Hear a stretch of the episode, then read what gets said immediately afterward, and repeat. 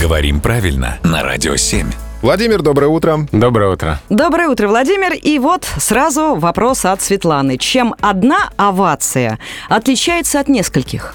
Ведь в обоих случаях это выражение одобрения, восторга бурными рукоплесканиями. Например, бурные овации или бурные овации. А еще могут быть две овации, три овации и так далее. Хороший вопрос. Э, Вообще овация, да, это выражение одобрения, восторга бурными рукоплесканиями.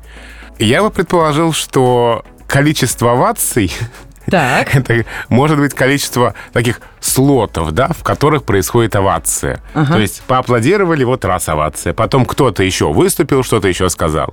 Еще раз поаплодировали, второй раз.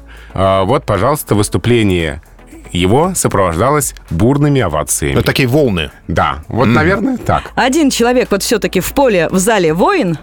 Ну вот смотрите, как по словарям. Выражение одобрения бурными рукоплесканиями.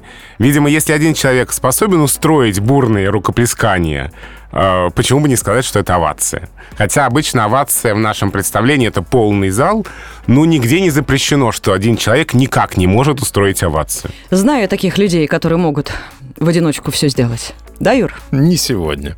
Владимир, спасибо.